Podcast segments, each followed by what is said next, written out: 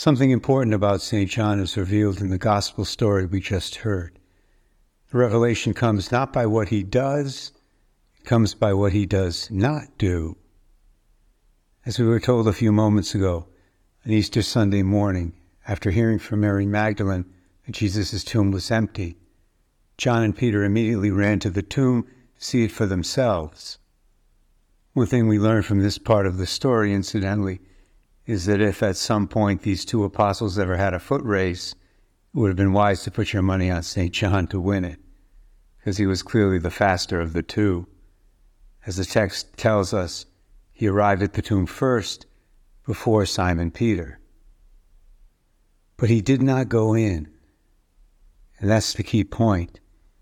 In spite of the fact that he got there first, in spite of the fact that he loved Jesus just as much as Peter and the other apostles did, in spite of the fact that he was the beloved disciple and had an especially close relationship with the Lord on the human level, on the natural level. In spite of all those things, St. John gave St. Peter the privilege of entering the tomb before he did. He recognized Peter's primacy, his preeminence among the apostles, that Jesus had declared him to be the rock upon which he would build his church.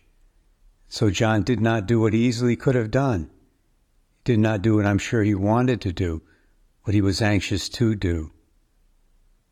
To me, this shows St. John's humility and his respect for authority and the words of Jesus. John defers to Peter. Based on the words of Jesus to Peter at Caesarea Philippi, when Jesus said to him, You are rock, and upon this rock I will build my church, and the gates of hell will not prevail against it. If you had been in St. John's shoes that day, I ask you, would you have gone in first?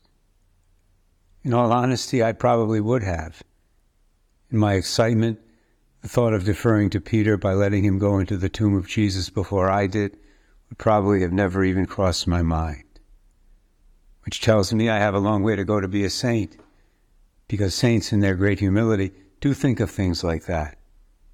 They're more submissive to the Lord's authority and more aware of their own unworthiness and ordinary people like me are.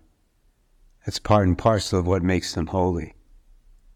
Today I ask St. John to pray for me that I will be more like him in my life in the future. And I invite all of you to do the same thing for yourselves.